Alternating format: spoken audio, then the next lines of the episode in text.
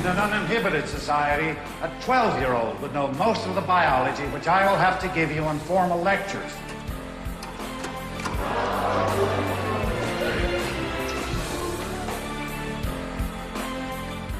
Oh boy. To start a lecture, first lecture, by the way, like that.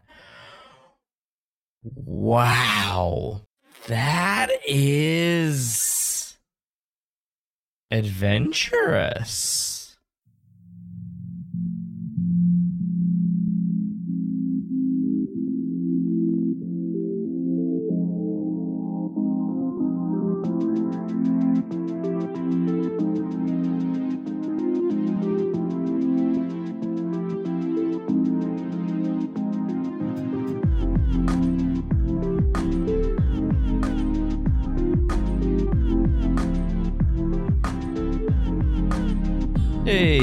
Everybody, and welcome to the Cinema Psych Podcast, the podcast where psychology meets film. I am your host, as always, Dr. Alex Swan. Welcome to this episode. Today, we are going to be talking about sex. Now, I know what you're thinking. Wait, this is a podcast. Well, yeah, we're going to talk about sex. I'm not going to show sex. Jeez. Gah, that would be pornography. Anyways, today's movie is Kinsey. Kinsey came out in 2004. I'm sure you saw it. And if you haven't, it's a pretty decent one. 7 out of 10 is what it's got on IMDb, so not bad. The film stars Liam Neeson as the titular Alfred Kinsey, a groundbreaking human sexuality researcher, was not that to start with. He studied bugs. He was an entomologist by training. Wild stuff. So Alfred Kinsey is real, just in case you had any doubts about that. Alfred Kinsey's real. The Kinsey scale, the books that came out, all real stuff in the uh, explosive history of human sexuality in the uh, 20th century. Like groundbreaking, groundbreaking research. Uh, never been done before, and we'll get into all of that in this episode. Don't you worry. Uh, the the uh, movie was uh, written and directed by Bill Condon, pretty famous director in the uh, in the world, the Hollywood world, I suppose. Film, uh, film also stars Laura Linney as Claire McMillen, uh, Mac, his uh, his wife, Kinsey's wife, excuse me, Chris O'Donnell, Peter Sarsgaard, and Timothy Hutton all play his research assistants, not graduate research assistants, from what I can tell, but you know, paid research assistants, you know, some of his tro- some of his closest and trusted confidants. Some other really big names that are in this movie. Tim Curry has a bit role as somebody, a sort of a rival faculty member at the University of Indiana. Oliver Platt, I think, either plays the dean of IU or like the provost, some heavy hitter has a lot of conversations with the with the board of trustees what it is what it looks like of course um dylan baker is in it as well and william sadler. But i think the biggest name that you're like wait that person's in it? John lithgow. John lithgow plays um alfred kinsey senior although i don't think they have this fully the same name. And so he wasn't alfred kinsey jr i, I don't believe that is the case. So and then there are some great bit parts from a lot of famous people that have um been have ex, have exploded careers. One of my favorite ones though is um John Krasinski and uh, he has an early a meeting with Dr. Kinsey before uh, Kinsey goes on this big old cross country sex study. Um, he, just comes in with his newlywed wife, and they're having sex problems, and um, they think that he's a good place to to ask questions. Uh, he seems open and word spreads that kind of thing, and and um, it's a great. It, it, this is right before John Krasinski like blew up being in the office, being Jim in the office. So it's great. And there are a few others uh, throughout. If you like I said, if you haven't seen it, there aren't really many spoilers. Sort of the last, I don't know, third of the movie sort of quickly um, speeds up and time advances. Uh, most of the work or the time period that's set in the film uh, precedes the 1948 release of his male volume, the first of two male sexual activities and behaviors. And so we have work before that, and then we have years after that. It's really hard to tell how much time has spanned uh, from the beginning of the, the movie to the end uh, th- like the main setting from when he starts, you know, teaching and meets Mac at um, Indiana University when she's a student, and he's teaching people about uh, his wasps. I think is what they are. So we're going to get into all of this. Its relationship with psychology is immense. There is a massive amount of academia present in this movie, just like the ins and outs of getting a grant and being able to fund research. And oh, that it it takes you back to when today when you have to ask for money to do your research. Yeah. So things haven't changed in academia, and uh, you still have to publish quite a bit to make a name for yourself. Still not going to get that respect, though, that he so desperately wanted. Nope, did not get that one at all. So sit back, relax, and enjoy our chat on Kinsey. And we are here with my guest host. Today, my guest host is Leslie Koritsky. Leslie is a lifelong educator, LA native, aw, yes, and self professed movie nerd, also yes. She attended Cal State University Northridge for both undergrad and grad school. Me too. Uh, her master's is in educational psychology and counseling. She's worked at several community colleges in the LA area and has been at LA Trade Technical College for the last 26 years. She's been a transfer counselor, curriculum chair, curriculum dean, articulation officer, and a psychology professor where we find her today. She has created the courses that she's wanted to teach psychology of women, social psychology, and of course, psychology in film. Leslie, welcome to the show. I am so excited to join you today.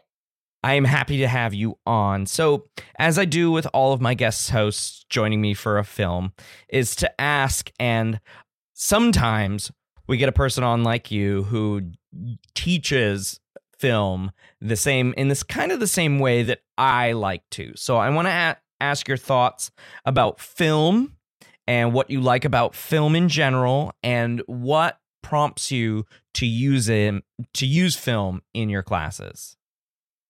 Well, I love film because maybe it's because I live in Los Angeles. We do have the industry here. We can go see movie previews. We can do all kinds of things related to movies. And I just love them. They make me happy. What can I say? Um, I use films with my teaching most, mostly because I love film and I want to just share my love of it with my students, but I don't teach an actual film class or an art class. So I get to do it in the context of psychology. That's excellent uh, because that's that's part of the reason that I like to do it too. Film makes me happy, it makes me enthused. So my question is then, much along those same lines, is the enthusiasm sort of infectious? Oh, I hope so. Because I get to movie nerd over all kinds of things and little teeny details. So when we watch A Beautiful Mind, for example, I can talk about, hey, this is really the first time when Paul Bettany worked with Jennifer Connelly and then they got married. Oh, that right? yeah, that is a nice interesting tidbit. It is a little tidbit. Or when we watch um, A Clockwork Orange and Alex is going through the record store and there's actually a little poster for 2001 A Space Odyssey, yes, also directed by Kubrick. So, right. oh, not to mention one of the actors in that movie, um, David Prowse, became Darth Vader. Yes, that is right. He became Darth Vader just a just a five years later, thereabouts. Exactly. Yeah, a pretty amazing bits of tidbits. I also like sharing film techniques. So I'm a film technique nerd. Uh, in addition to all of these little connections that directors and writers and actors like to do in their movies, so I like to I like to point out like techniques. So Dutch angle, for example, or zooming really uh, in, into people's faces and constantly holding the the mass massively close uh close up shot and what that does for the viewer uh, so just little things like that uh to try to just show that we're not just watching a movie to grab psych techniques there really is an art form to this right right and they also use music to manipulate our emotions Yes, that's a good one. You know, the the uh shrieking violin. Oh, that gets me every single time. Gets me every time. Just I I just know my heart is pounding when I hear uh the viol just just the and and the quiet violins too. Oof. Chills. No, just literally the, chills. The, the theme of Jaws to this day can make people afraid to go into the ocean. Yeah, uh, I wonder uh, if you take a naive group on that one. So people who haven't seen Jaws and see whether or not it would impact them going in the water. Maybe to a point because they've still heard about it, mm-hmm. even if they've never actually seen the movie. I do because this. It, it's been in pop culture. I'm sure I haven't seen every episode of The Simpsons, but I'm willing to bet it's there. Okay, Leslie. Now that we've uh, started, we stopped our nerding out on film techniques. Um, let's pivot to our current discussion. We're going to talk Kinsey today. Film came out almost 20 years ago. And so I was curious as to um, we went back and forth on what movies to do for our chat today and you mentioned Kinsey and I was like, "You know what?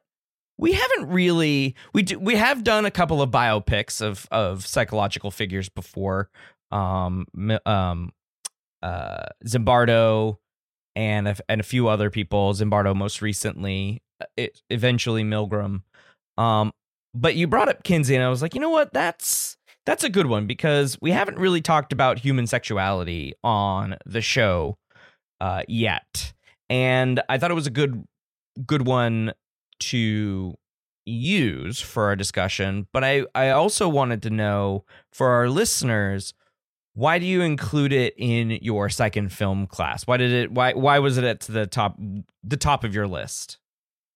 Okay, so I teach my psychology and film class really as paired up with my psychology 1. So all of the films I choose really relate to the same chapters that we're doing in psychology 1. What's the first chapter?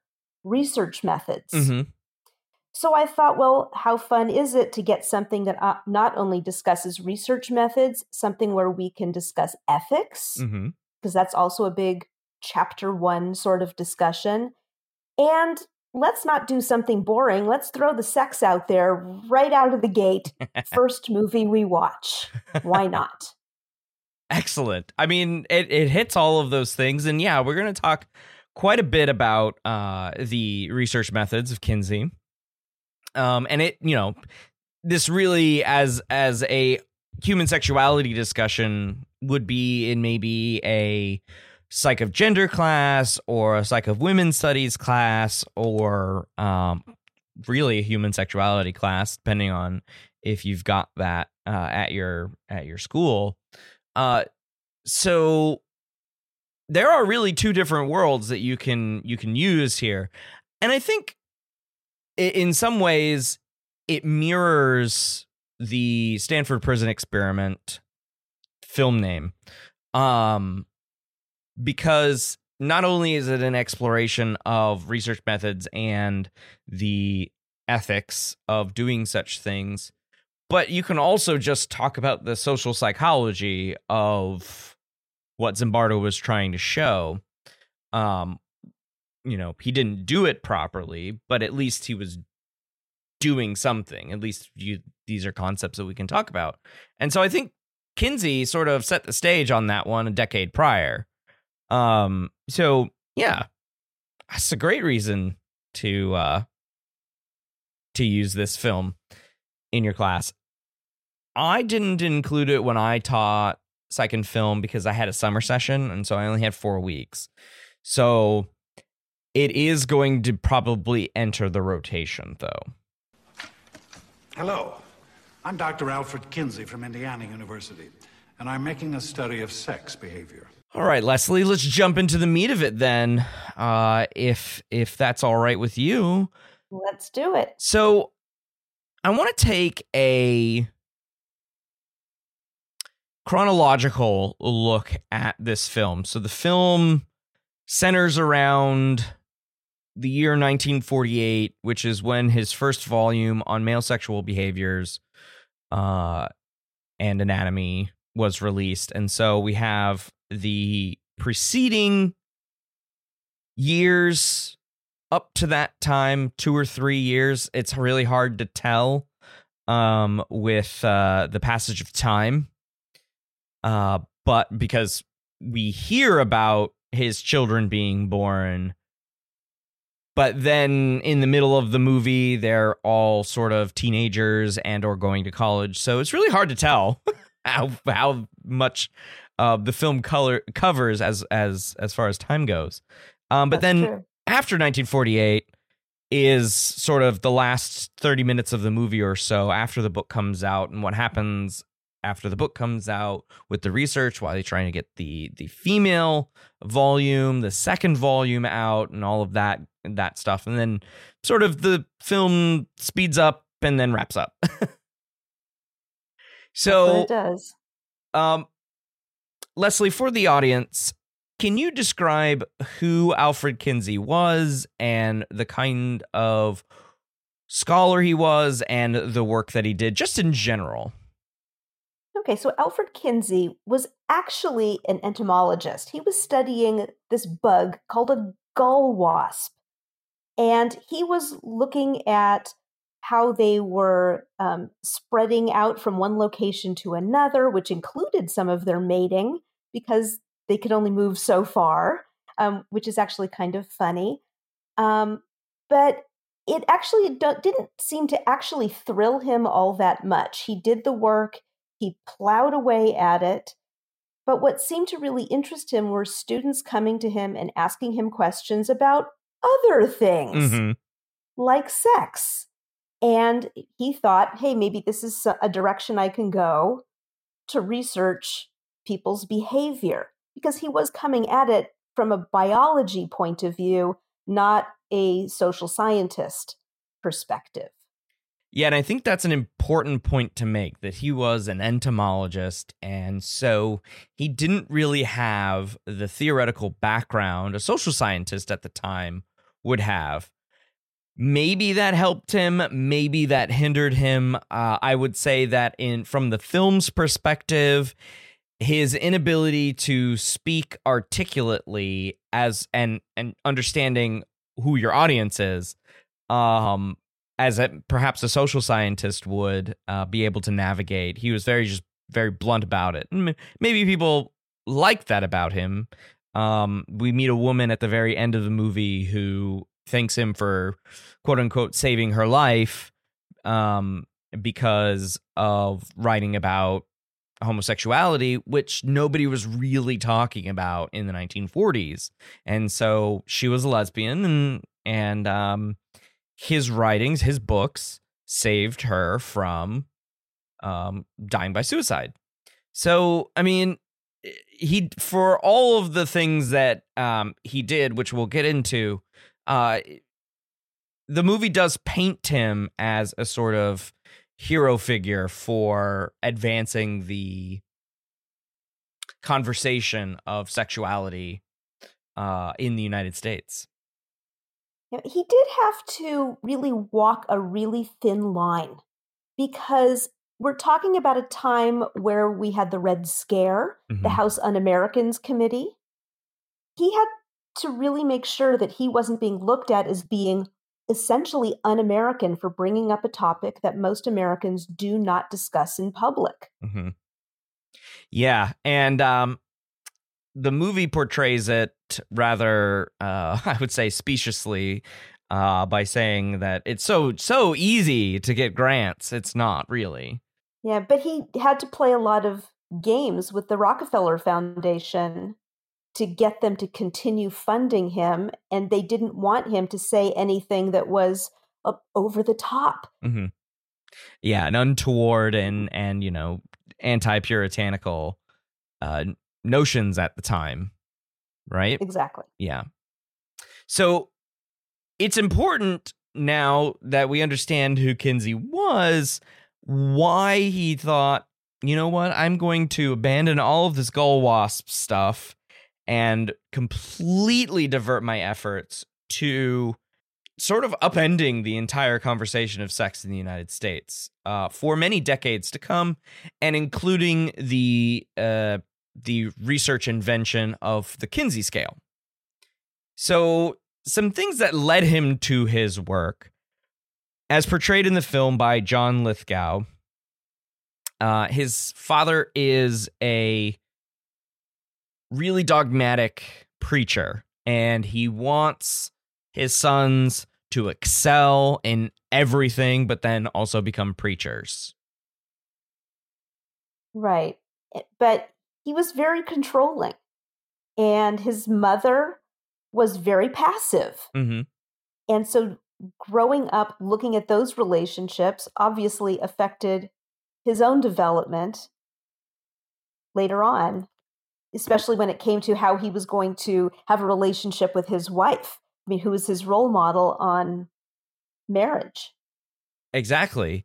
And um, his struggle with the religious teachings uh, as a boy scout we get a we get a glimpse of his past as a boy scout and talking to his brother about masturbation and then we see uh, masturbation. Then we see uh, Alfred uh, masturbate that night um, and feeling really, really bad about it. He was told it was a terrible thing.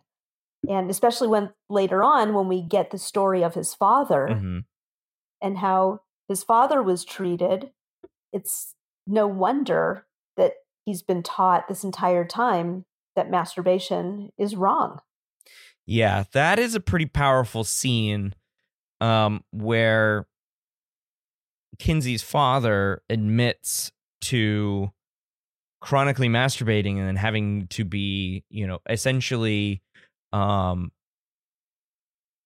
disallowed from touching himself by having to wear a strap. Of, yeah, some kind of binding.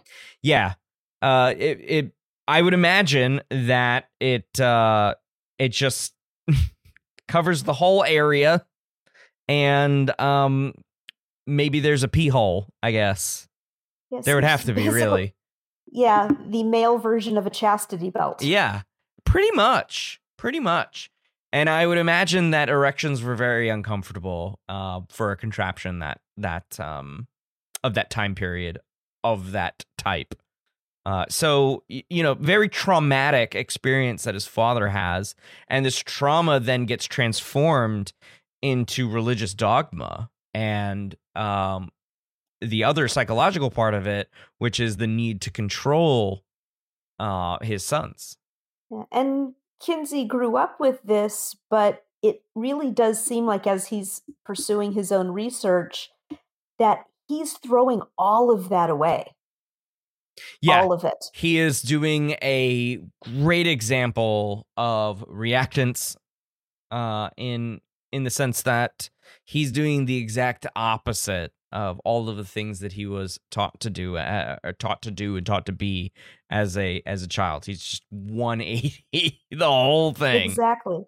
Yet he still went back to his family, had dinner with his parents, and still was looking for approval from his father, which he must have known he was not going to get.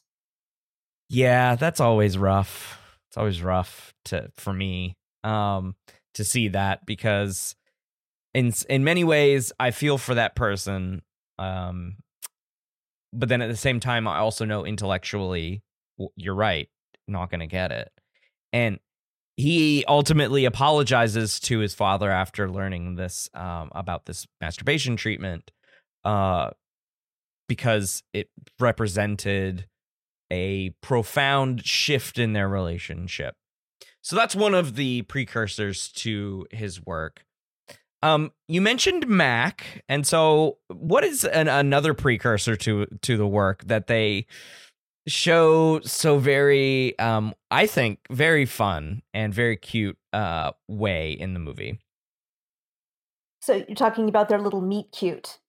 Uh, well, just the whole thing about how they blossom into this sexually uh, open uh, situation. So this is sort of like part of the reason why he he uh, goes on this um, on this uh, journey.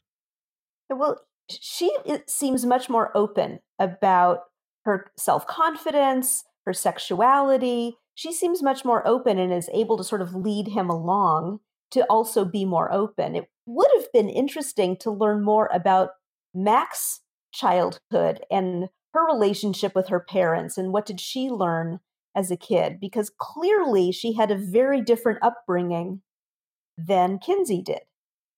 Yeah, that that that makes sense. But of course, oh, the movie's called Kinsey. It's true, it's not called Mac. Yeah. So, um, in light of of their openness, they had some problems in the beginning, right?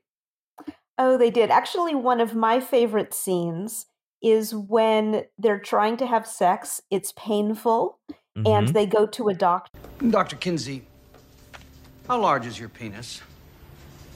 Excuse me? When erect, how large is it? How long from the scrotum? Here? Here? Here?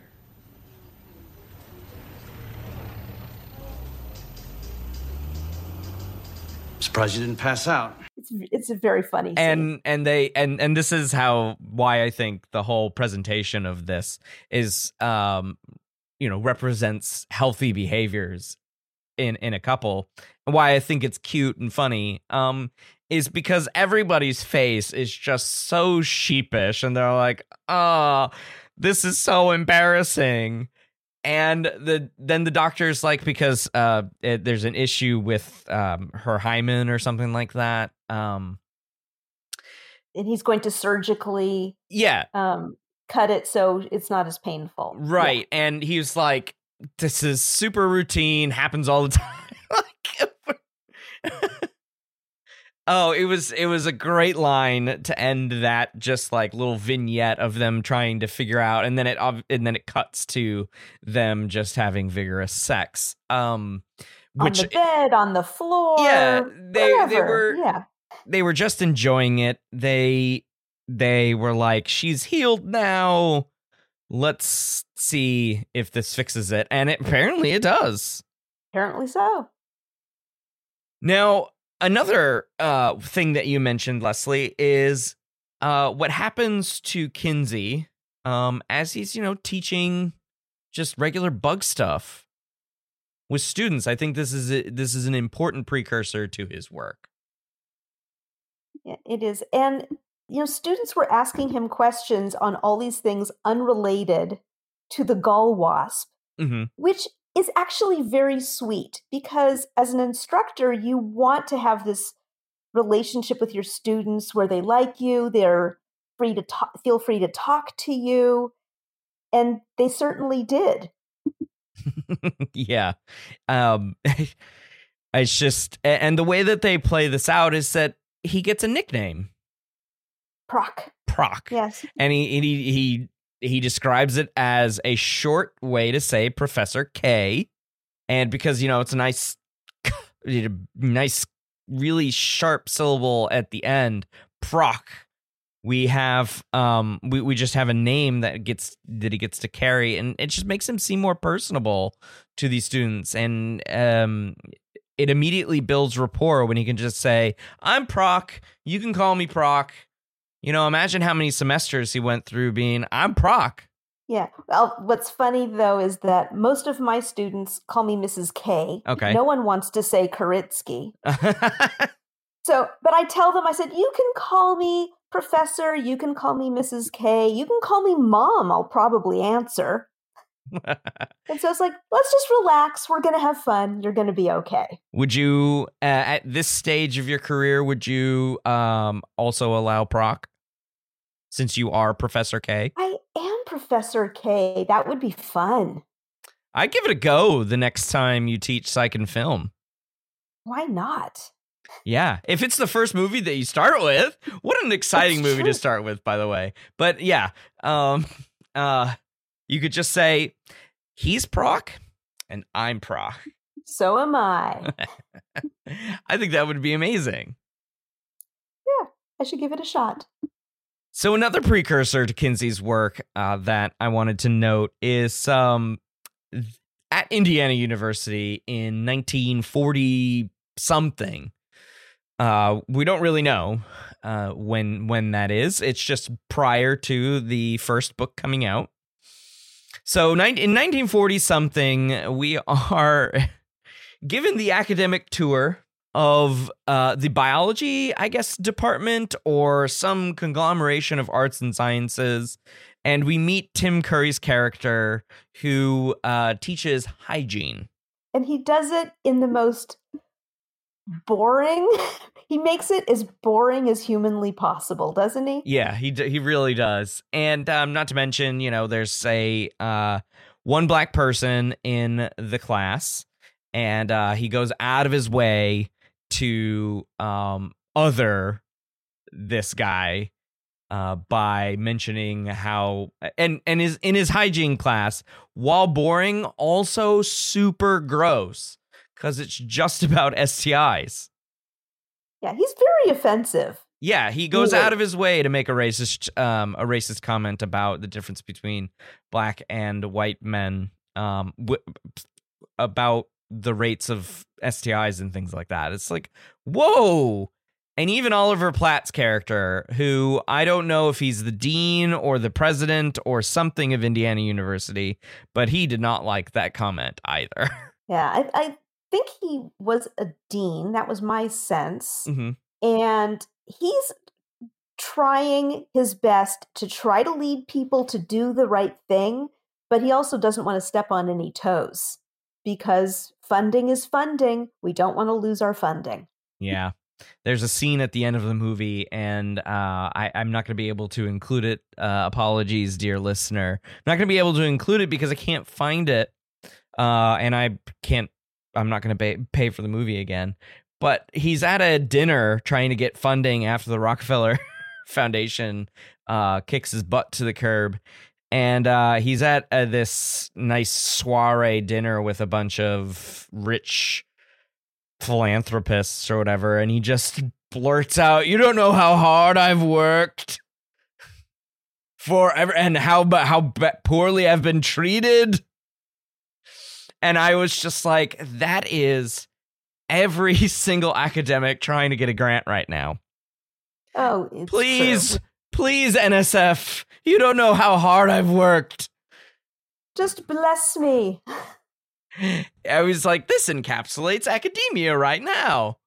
Okay, all right, getting it in the late, uh, early 1950s. Get just, just getting, getting it going. Oh, it was probably there for all of eternity. When Plato and Socrates were teaching, they were probably fighting for funding. That's true. That is very true. They were probably petitioning the local government. Can I just have some research space? Nah, sorry, I don't think we got that space for you, Plato. You gotta go find a cave. So we have poor sex education at a college. Um, and I believe Indiana University is a public land grant university. I could be wrong about the land grant thing, I but I'm believe it is. pretty sure that it's public university in Indiana. So I mean, we're talking to like if it's going to be taught, it's going to be taught at a place like this, but all they had as far as sex education was if you have sex, you're going to get gross things on your penis. Uh because only men were in this class. It was not Right. co-ed from what I could tell. It didn't seem like it. This is also a time where a lot the stereotype is that women were going to college for their MRS degree. Mhm. So were they going to further a career? Was there still an expectation that they would remain housewives? So even though during World War II, a lot of women were absolutely working while the men were off at war, after the war, when the men came back, the expectation was that the women would return to the kitchen. Mm-hmm. Yeah, very true. And and for in fairness, Mac is uh portrayed and whether this is accurate or not uh as far as real life goes is portrayed as a housewife. She is. Yeah. But she's but she may be a housewife, but she is not subservient True. in any way.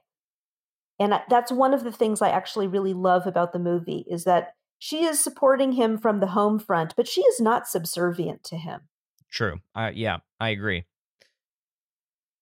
So we have poor sex education, and like I said, in this hygiene class. Also, why do you need a class on hygiene? Um, just Was wash- it a requirement for graduation? Yeah, it Like, you know what? It probably was, considering what the graduations for requirements used to be in general education. Even when I was in college, I'm like, why do I have to take this class? That's this is ridiculous. Um, it so I can only imagine 80 years ago what it was, what nonsense people had to take. That really did so. really did nothing for them other than you could have probably just read a book or watched somebody uh, teach you how to clean yourself. I don't, I don't know hygiene euphemism hand them- apparently. Hand them a pamphlet and a condom and send them on their way. Exactly. But also, um, Tim Curry's character uh, says at a you know a, a meeting uh, for I don't the department or the the arts and sciences, um, says that you know abstinence education is the only way to teach sex, which is literally saying don't teach sex. When I was a kid, they would pull the kids out in fifth grade, and the boys went into one room, and the girls went into another room, and they gave them the talk. Mm-hmm. Um, then after that, of course, you know, they may have changed the talk ever so slightly to the point where they hand you a little bag that has deodorant in it. Mm-hmm. And the boys got the one speech, the girls got the other. Nobody knew what the other speech was. We didn't know, not really. Unless you asked, Um, I suppose. I suppose, unless you asked. Um, but even so, sitting in that fifth grade little pull-out movie thing, whatever they showed people, nobody was really listening. They were too busy being nervous and giggling and elbowing each other, your friends. Nobody's really listening. And I'm willing to bet in the 1940s, they did not do that for kids in fifth grade No, or- I, I I doubt that or because seventh grade. because they because they weren't doing it for adults. I mean, we're talking about college students in this movie who are not getting sexual education. Like these are adults who are getting married and um ostensibly having children. I mean, how is population going to expand if you people Clearly. aren't having kids? I mean, people are clearly having sex. Um but what, what perhaps it's on their wedding night the um you know the saying that like the on their wedding night the mother says to her daughter the bride just lay back and think of england Oh my. Oh my. That's really rough. Um, there's yeah no one explains what an orgasm is Mm-mm. they don't know eh, what what are the expectations they they they're being told that sex is for procreation only. Yeah, and much to um, as we wrap up this, uh, you know, these precursors to this valuable work, there's no discussion of whether or not it should hurt. Now, it, it shouldn't, of course, but in some cases it does.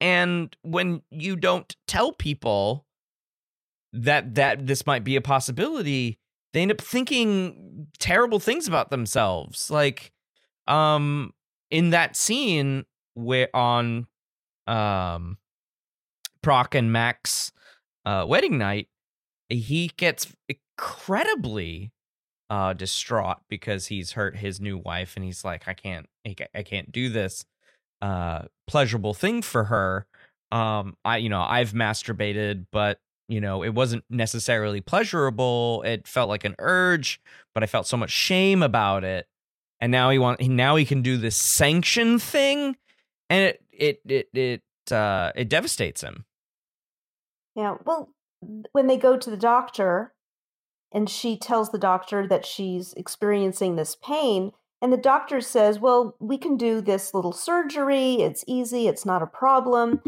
I really wonder, though, how many people went to their doctors and said, This hurts. Or did they mostly suffer in silence because they thought, This is what it is, I guess? and that nobody told him that it shouldn't be that way or that anybody even knows that it shouldn't be that way at the time of course um i mean yeah we had history of greeks and romans and the discussion of of sex as a pleasurable experience but we're so far you, people were so far removed from those days and how much the church uh, impacted how people learned about these unsanctioned things that yeah maybe that collective knowledge of this should be a pleasurable thing was lost. And yeah people weren't women weren't going to their doctors either out of shame embarrassment or just ignorance Yeah, probably so. Unless they traveled abroad. Perhaps if they went to France or Italy, they would have learned something different. Per- Perhaps, yeah, exactly. So those are are the ways in which the film portrays the reasons why Kinsey goes about doing this uh, human sexuality work. It, it really is a culmination of his experiences with his father, his youth, um, the dogmatic Christianity in which he was raised, and then just the absolute fundamental lack of education adults were getting um, that he knew better about. He he knew better, and so he decides, "Damn it, I'm going to do the largest sex study ever." And before we jump into that biggest, big, biggest, at least at the time, study of sex, let's take a quick break, and we'll be back talking Kinsey with Leslie Koritsky. Howdy. Thanks for listening to this episode. We hope you're enjoying the conversation. Over the past two years, the podcast has grown, and that's mostly in part to folks like you, the listeners. We've also had wonderful luck receiving support from the Society for the Teaching of Psychology, APA Division II Small Partnerships Grant. It's been a fun ride, and we want to keep it going. So we need your help. There are several ways that you can support this show. You can share episodes with your social media networks so we can grab new listeners. You can join our fledgling Patreon program. You can contribute directly using PayPal, or you can purchase some sweet merchandise with our logo at our Spreadshirt merch store. All of those things can be found on the website cinemapsychpod.swanpsych.com. But perhaps the best thing that you can do is to keep listening and leave us feedback on Facebook or Twitter so we know you've listened. Thanks. And now back to the show. And we are back talking Kinsey, 2004 movie starring Liam Neeson as the titular character with Leslie Koritsky. Now, Leslie, I had primed the viewer before we uh, stopped for the break that uh, all of these precursors led to Kinsey's groundbreaking study. Kinsey and uh, and his colleagues uh, in this big old study on sex behaviors and anatomy. So, for the listeners, what was the broad methodology uh, of this study? Okay, so Kinsey was using this survey method, but rather than doing it with paper and pencil, he was having his lab assistants do these interviews with thousands upon thousands of people. And he trained his lab assistants how to ask the questions, which questions to ask, how to make notations so that it would be very objective. He was trying to leave subjectivity out of it. I think that kind of crashed and burned as things went along. But he did start with a very objective method for asking these questions. And he started, of course, just asking men. Later on, he also asked women, but he wanted to ask as many people as humanly possible to find out what beha- what their backgrounds were first of all what behaviors they've actually engaged in. He also asked them what they fantasized about and if that actually led to some of the behaviors. Because as a biologist he's really mostly looking at the behaviors right not some of all these other ancillary things but they all did come along later on so he started with this survey method with these interviews. I'd like to begin with a few background questions. No, all wrong. Start by putting the subject at ease. Would you care for a drink, Mac? Oh, a glass of water would be very nice. Do anything fun this weekend? My daughters were in town, so I never stopped. We had a marvelous meal Saturday night. Really? What did you cook? Well, I started with a little. See how much more relaxed she's become? If you ease in with innocuous questions, people forget they're giving sex histories. How did you first find out about masturbation? I invented it, son. Sometimes I tie a rope around my balls when I jerk off. And what other masochistic acts do you enjoy? Does that mean queer? How often do you have intercourse? Two or three times. A month? No, a day. Oh. How often do you reach orgasm? Once. A day? No, only once. About 20 years ago. I was sitting on a piano stool listening to music. Hmm. Oh, that's good. How old were you when you first engaged in sexual activity with a partner? 14. How? With horse. How often were you having intercourse with animals at age 14? It's true. the pony. You are a genius. How did you know? You just said you had sex with a horse. No. Horse, not horse. Horse. Later on, though, he was inviting people into the lab. He was videotaping people actually in the act of sex. Mm-hmm. And he started wanting to know what was normal, average, because they didn't know what that meant anyway. And he realized very quickly that there is no such thing as normal or average when it comes to sexual behavior. Right. And it actually led him to learn a lot more about how broad the world of homosexuality, bisexuality, all of those things were even back then. It might have been very in the closet. People weren't talking about it, but they were doing it. Right. There yeah, there's some really significant things here to unpack right? So let's take that last one um, regarding homosexuality. So, one of the biggest things that came out of this research is what is referred to as the Kinsey scale, a scale from zero to six right. that describes on a unit dimension a person's proclivity for homosexual behavior at, at zero and um or was that yes it was Zero- heterosexual was at zero Heterosexual. yes and homosexual behavior was at six there there we go. and then he scaled it in between so one two three four and five was i've mostly done this with a smattering of that right or I've equally engaged in both heterosexual and homosexual behaviors. This rating scale of yours? Mm-hmm. Uh, zero to six. Zero being exclusively heterosexual and uh, six being exclusively homosexual. A great many people line up somewhere in the middle. What makes you think that's true? Common sense. Remember, about a third of our heterosexual histories of homosexual acts, and vice versa. Right. I guess I'm about a three, huh? Based on your sexual history, I'd say that's um, right. How about you?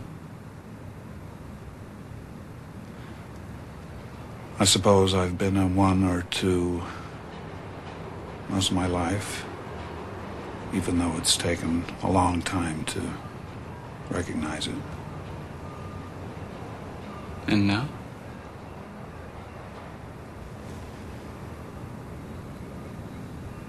Probably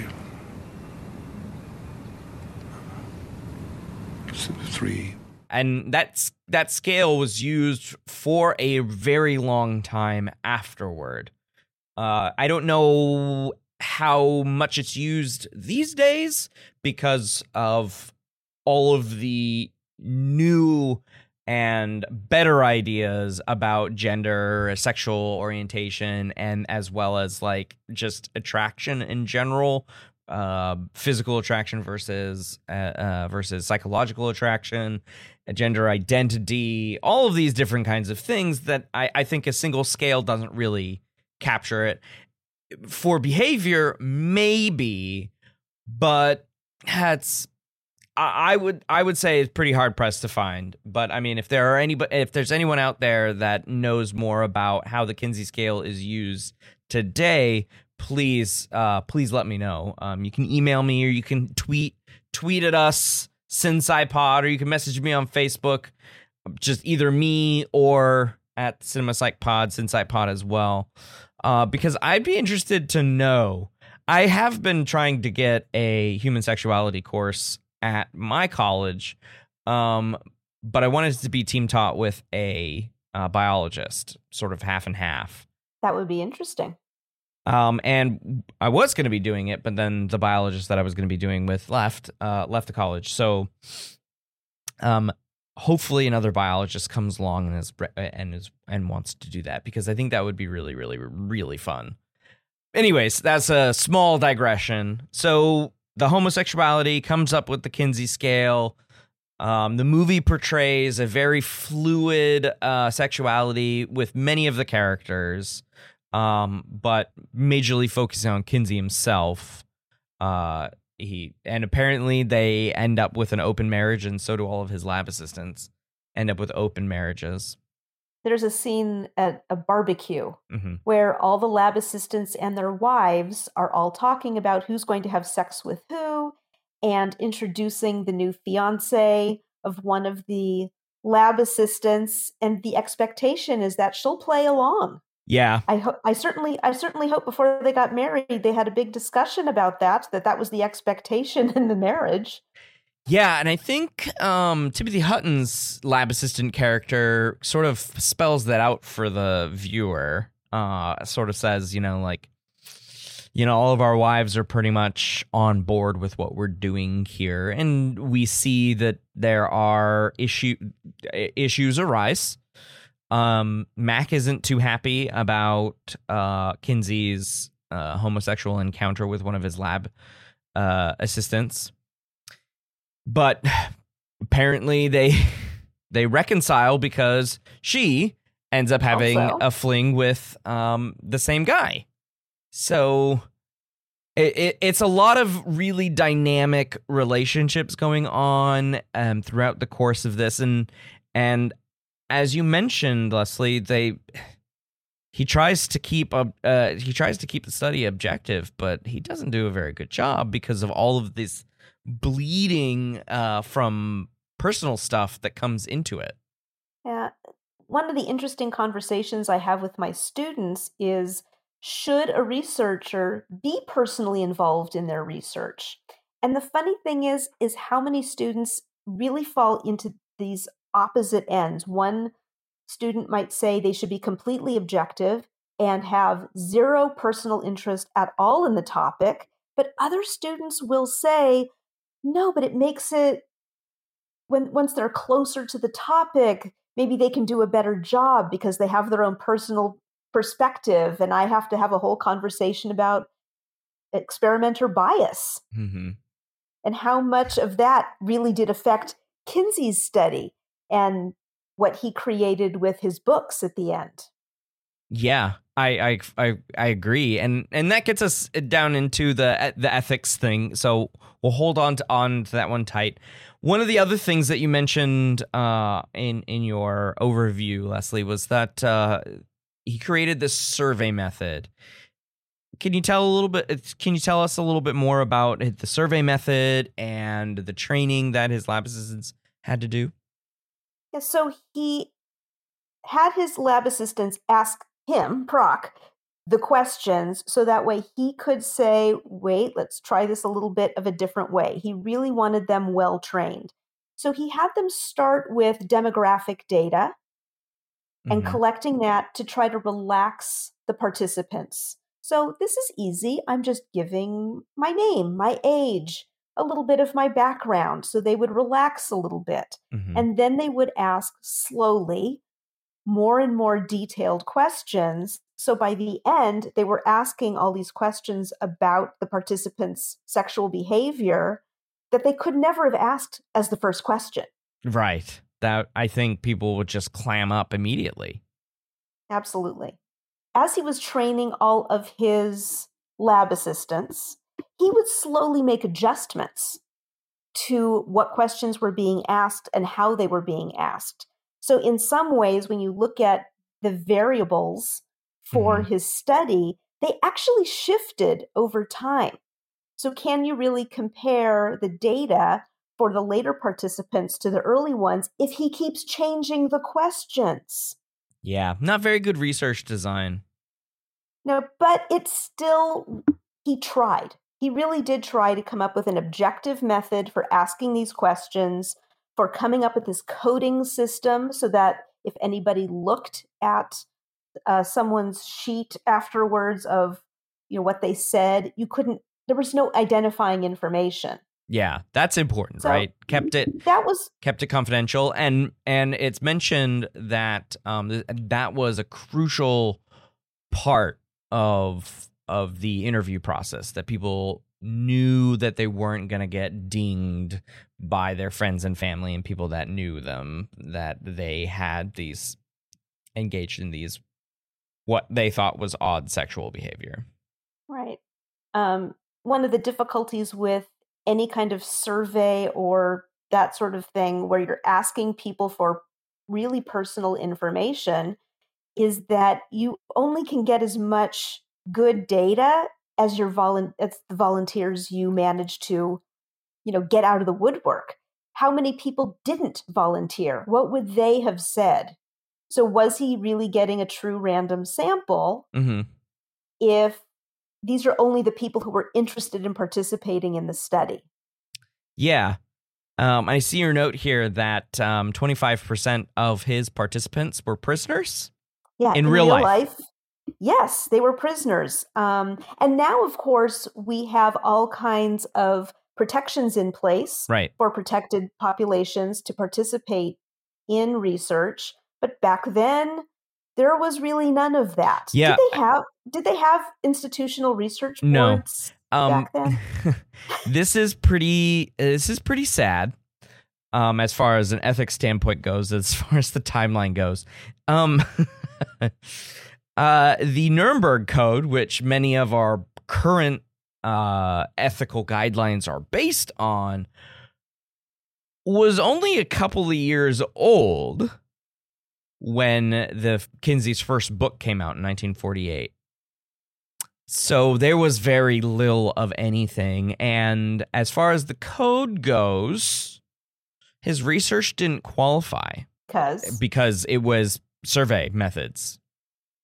Okay, got it. Right, the of having an Nuremberg Code was- experimental group and control group. Yeah, the the Nuremberg Code was specifically for like re- uh, making changes to a person, so to speak. So like having them ingest something, uh, um, sticking them with a needle, uh, you know, doing any kind of surgery.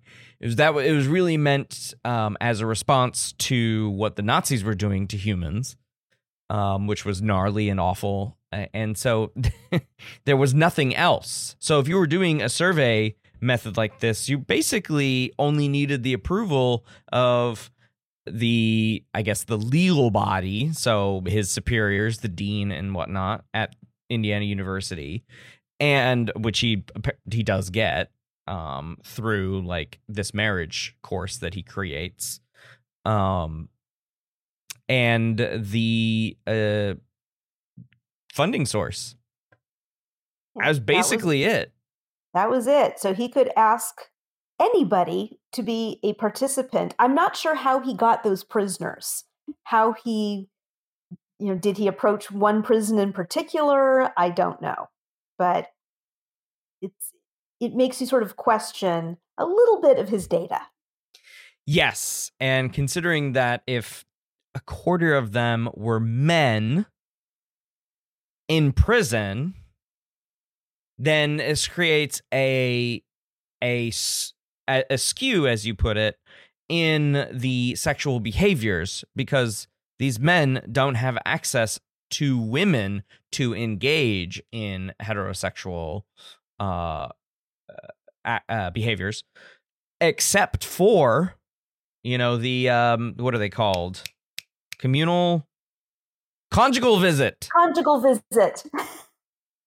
But how many people really had conjugal visits? Yeah, see, that's what I mean. Do we even know that conjugal visits were sort of allowed in the mid 1940s when he was collecting the the data on these um, men in prison like probably not so if they were engaging in sex acts it likely would have been uh, male male uh, male to male uh, sex acts so does that increase the rate of homosexual behaviors? Well, obviously. Is that uh, was that representative of uh, people in the United States? Maybe. We didn't really Could know about homosexuality at that time, and it's said that trying to get Kinsey to stop this, that um, uh, J. Edgar Hoover, the uh, sort of original director of the crazy director of the FBI um, was putting together communism dossiers. Um, and J. J. Edgar Hoover, who was also a transvestite. Yes, he was also yes. yes so he had also had his own uh, skeletons in his closet. You know, ways, ideas uh, that he thought were different from the norm, and he was hiding those. Um, very parallel figure to Kinsey's father, at least in the movie they don't reference um, Hoover's uh, private activities in the movie. Just that he's putting together dossiers of uh, homosexual behavior among Kinsey and his lab assistants, and and how that was basically going to just tank the whole project, tank the whole project, just because of of how bad that was in the I, at this point the early 1950s our, our attitudes about this have changed so much. So after Kinsey's research, they essentially divided sexuality into four very nice, neat, clean categories. You were either heterosexual, homosexual, bisexual, or asexual. Mm-hmm. That was it. The four categories. And now we have we really can see that it's an entire spectrum of mm-hmm. behaviors, of desires, uh, but back then, it was very clear cut to them. Either you were or you were not. Yeah, and I mean it. It uh, Kinsey is part of the reason for this because his two volumes, sexual behavior in the human male and sexual behavior in the human female. So he sets up the dichotomy the the sex dichotomy from the start right? He doesn't allow for any nuance in there. He has no idea um, any of the men that he talked to or the women that he talked to were potentially trans or that um, their chromosomes weren't the you know XX uh, XY you know false dichotomy that exists out there and and uh, so he wasn't reporting on that but it, uh, it also makes sense that it came out to four categories but because that's how you cross a dichotomy right? That's you get male only female only male female and no one. Um which from an educational standpoint is very limiting because it ignores all the variation that exists at all levels, genetic all the way up to, you know, macro phenotype. Exactly. So today we can show the genderbread person. I'm, I fancy the the gender unicorn myself. Okay. But just as some way of opening up the discussion that how someone presents themselves can be different than what their genetics say, can be different from who they have relationships with. So it's all on a spectrum. And the whole idea of gender conformity, we are slowly changing. Yes, slowly the operative word there. Ugh. But I but I, I I I then ask you, Leslie, um, as we uh, pivot the discussions a little bit, um, with because we mentioned the eth the ethics of this. So, what would some what would be different if this study were conducted today? If if if the whole thing was just like, hey, we need a new deep dive into human sexuality, what would that look like today? Well, first of all, would we do it as these one on one interviews? Mm-hmm. Probably not. It's not very efficient. it's very it's very expensive. As it, Kinsey repeatedly asks for money in the movie. Right. You have to pay a lot of people mm-hmm. to do these things. So it's not very efficient. And it's also not objective because what if one lab assistant says something slightly differently than the next one? You could end up with different responses. So we would probably create an online survey, mm-hmm. um, throw it out there to the universe. Now we have all these computers that could um, calculate our data for us. How convenient is that? Thank you very much, technology. Um, we would still have the same issue of who is volunteering. Mm-hmm. Because are you really getting a random sample of the population? Yeah. So to get a really good random sample of sexual activity, you, you kind of just have to ask everyone. Yeah, you really do. You really do. And you have to make it clear that it is open to everyone, regardless of gender, race, that you want every everyone who can possibly participate. Yes, and make sure that um, un- uh, historically underrepresented groups, which is the case in the original uh, two volumes, uh, the male uh, volume that came out in 1948 and the female that came out a couple of years later. Um, it really is not very diverse. They do try to show a diverse group in the movie, but that's not eh, when they go when they're going all over the when they're going all over the place. Uh, they show this map with all these faces yeah. popping up. But it wasn't really that diverse, was it? Well, not only was it not that diverse, but his lab assistants were not um, diverse. He only had male lab assistants. They all appeared to be white, cis male lab assistants. So that actually can also skew the results if you're doing these one on one interviews. How comfortable would someone who's gender queer be talking to one of these lab assistants or um, person of color, it can change the results that you get. So today, creating an objective online study, perhaps with an opening image that shows people of various races, genders, presentations, etc., to give the message that everyone is welcome. Mm-hmm. There would be ways to do it. Yeah, I think but the way, But the way the, way Kinsey did it, he did a, a great groundbreaking job, but it wouldn't be adequate for today. No, and I think it it um for all the fervor around um an ongoing theme in the movie, which is the word normal. Um, for all the fervor around normal, while it does do a really good job of bringing this taboo subject to the light and really really grinded the gears of a lot of people what I who I would just I sort of would have, have reveled getting their gears grinded. You know, somebody like um, you know, Senator McCarthy or something like that. To seeing him get so worked up about ah, this man teaching sex.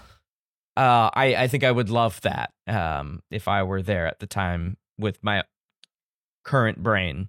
I mean, he ended up on the cover of Life magazine. There was a lot of publicity about his books. So, you know, with all that publicity, a lot of buttons were getting pushed. He could have done a better job of making sure that everyone was comfortable. Um, I can imagine the women who came to the lab likely felt uncomfortable being surrounded by a bunch of men um, and being asked these very personal questions. It, it, it is kind of, it is very it is it is very rough and I think um your idea of making it um not in front of a human being is probably the best idea. we like objectivity in our data. Yes. Um this whole idea of normal normal doesn't really exist because normal is really what you do typically. But what this study did was shine a light on um, what is more common than people thought. Even though they ask the question, is this normal? I mean, the question, the response to that is, I don't know, and we probably will never know, but it might be typical it might be average. What do you mean by average though? Well, you know, it's, it's not it's it's somewhere in the middle. It's mediocre, I suppose. Well, am I having mediocre sex? I don't know, maybe you are. But to this day though, people want to know what is normal, what is average? What's the normal number of times a married couple should have sex every week? Right. Or whatever. Um yeah, well, I'll tell you that I send a lot of my students in my lifespan class to look at Columbia University's site of Go Ask Alice because it has a lot of questions about sex, drugs, maybe not rock and roll, but it has a lot of those kind of questions of what is normal, what is average. So even though Kinsey did that work so long ago, people today are still asking those questions. Yeah, and I and and I think that they're asking those questions because you know we never we'll never know what's normal.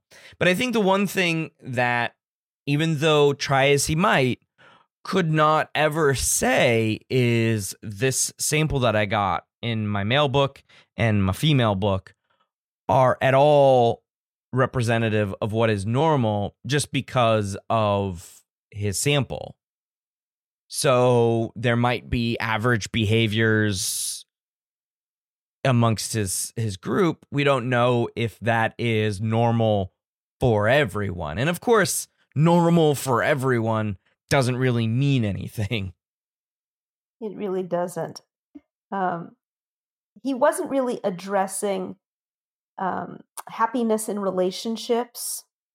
He was only really addressing the sexual behavior, not this is sex is only one piece of a healthy adult long-term relationship right and at that particular part really sums up um, this research in that as psychologists we know that if you want to define it as a marriage, if you want to just define it as a partnership, if you want to define it as whatever you want, um, or even you know a poly uh, relationship. But define it however you want.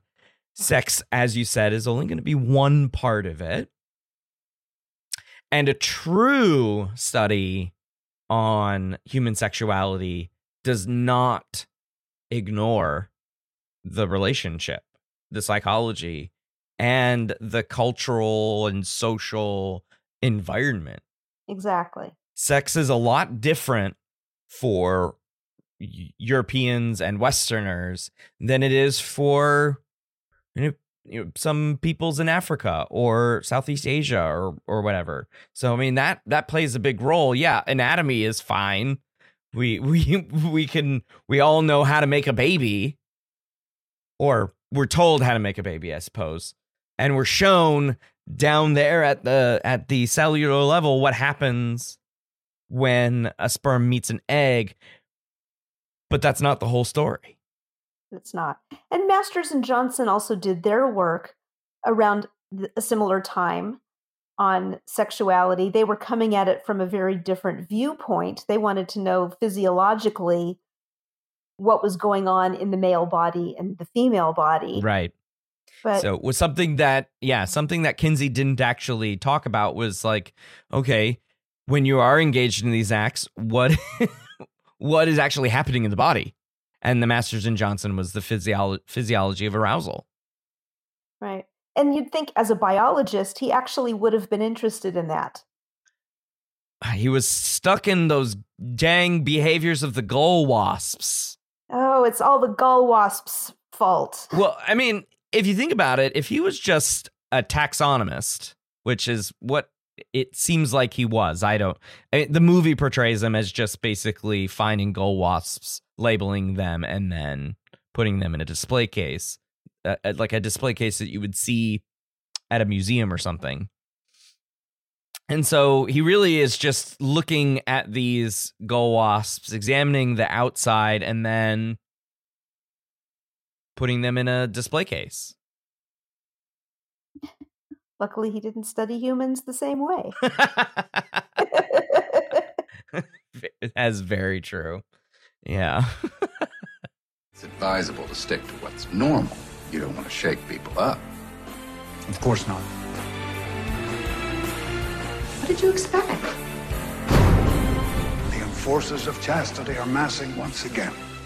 All right, Leslie, we have time for one more segment, so I wanted to ask you any last any last parting concepts, themes, ideas in psychology that we could discuss about Kinsey? Actually, I would like to bring up his quotes, even though they did not mention them in the movie. Okay, so there's a couple quotes of Kinsey's that he said that were not portrayed in the movie that I find really fascinating and shows how much his research really affected his own perspective on sexuality.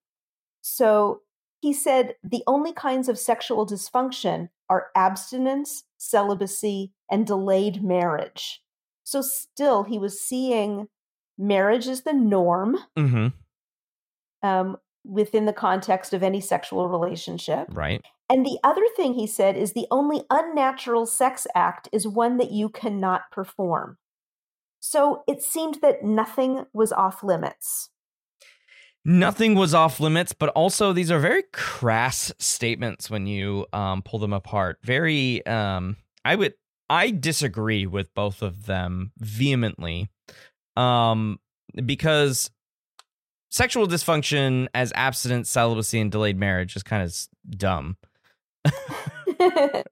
um, you can't have dysfunction when you don't do something. So to call abstinence sexual dysfunction is just so so missing the point. Now, celibacy is a personal choice that some people take, and we can't say that they're dysfunctional because they decide that they don't want to have sex. I mean, asexual people exist. Um, some uh, members of clergy do this and they want to, and that's their jam, and they're allowed to do their jam. You can't call them dysfunctional because of that. And then, if, as you said, delayed marriage. That's the most ridiculous thing ever. Uh, I'm not even sure what that means. Like how long how long of a delay is a delay? Oh no, I'm I'm 23 and I'm still single. oh, you I'm a- spinster. exactly. I'm an old maid. yeah, it, it really it really lacks any um useful information. Uh and probably just meant to be there to stir things up because he was well known to stir things up with um with the uh release of these books. The other quote, the unnatural sex act is the one you cannot perform. I disagree with that one because um some people just can't do some things and that doesn't make them any less than um of course not. Well, one of the things that we were talking about discussing was William Sadler's character. right and um the real life major issue with um Kinsey's uh, uh with Kinsey's volumes was that he was interviewing pedophiles and he had interviewed quite a few of them and William Sadler plays a character who invites um uh, Kinsey and one of his research assistants to his office to have a conversation to do the interview. And um eventually tells them or asks them a, a really disgusting question about seeing um a boy do a, complete a sex act. Uh i'm not going to describe the sex act. Um and the research assistant gets up and says i'm i'm i'm not doing this. But kinsey stays and in real life he interviewed a lot more than just this one person. This one person is supposed to represent a lot of people. Um and kinsey didn't report them. Yeah, which is shocking at this point that you would listen to someone say, I've had sex with 600 boys or whatever. It was a, an incredible number that he kept this log in a book. mm-hmm. And again, you're right. He, this character is a composite of many other uh, characters that he'd act, or excuse me, participants that he'd actually interviewed. Mm-hmm. But he sat there and listened. And when the man said, you know, do I disgust you? Or however he said it, you know, Kinsey very, uh, you know, quietly said, you know, like, I don't like it, but I'm still going to listen. yeah And which might have, have it almost looks like he's condoning it. yes Not, but if you're not reporting it, aren't you condoning it? yes i'm gonna go with yes I'm going to go with yes. Yeah it is and it doesn't get enough in the movie. It's sort of pushed off to the side. It, it is it if is it if um director writer condon um said I, I know i have to address this. I know this is a big part of these studies um but i kind of don't want to make a big deal out of it. We'll just have you know chris o'donnell storm off and we'll we'll do this small exchange. And then nothing else It's never addressed again. no it is not discussed at all um and 2004 different time making movies I, I i think if they were to make a movie on kinsey again it would have to be on this subject Yeah, they'd have to address it. But for all we know, they did film something and it ended up on the cutting room floor. Well we can't talk about a movie that doesn't exist and i exactly. and and this one really dropped the ball on that one for me um, knowing that uh, Kinsey interviewed a ton of these these men who um, could have replaced some of the men that he does talk about who are in prison for non sex related cri- or non you know uh, they were deemed uh, sexual crimes and sexual offenses even though by today's standard you wouldn't go to jail for for those kinds of things he was advocating for people to get out of jail for sodomy uh, he was of course groundbreaking in his own way. um, of course, he wasn't very successful on that front, but it did you know, eventually sodomy laws started to disappear. There are still some that exist in these United States. If you care to look at some state laws, there are still some, there are still a handful of states that still have anti sodomy laws. A little scary. Very much so.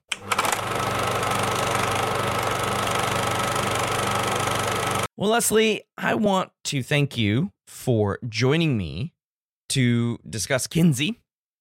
And before we say goodbye, is there anything that you'd like to plug? I always let uh, guests talk about the work that they've been they've been doing, uh, things that they're proud of. What what have what have you done recently? Well, when I was on sabbatical a few years ago, I wrote a book. It is a sample of my students' writing, and each sample has a wine or drink pairing. So this book is called Pour a Glass The Wine and Drink Pairing Guide for Terrible Writing, and you can find it on Amazon. Oh, wonderful. Um send me go ahead and send me a link of uh if you if you might I'll I'll go ahead and drop that into the um show notes. I will do that. Thank you again for joining me, Leslie. Thank you so much for having me. This was a lot of fun. That's going to do it for this episode. Until the next one, thanks for listening.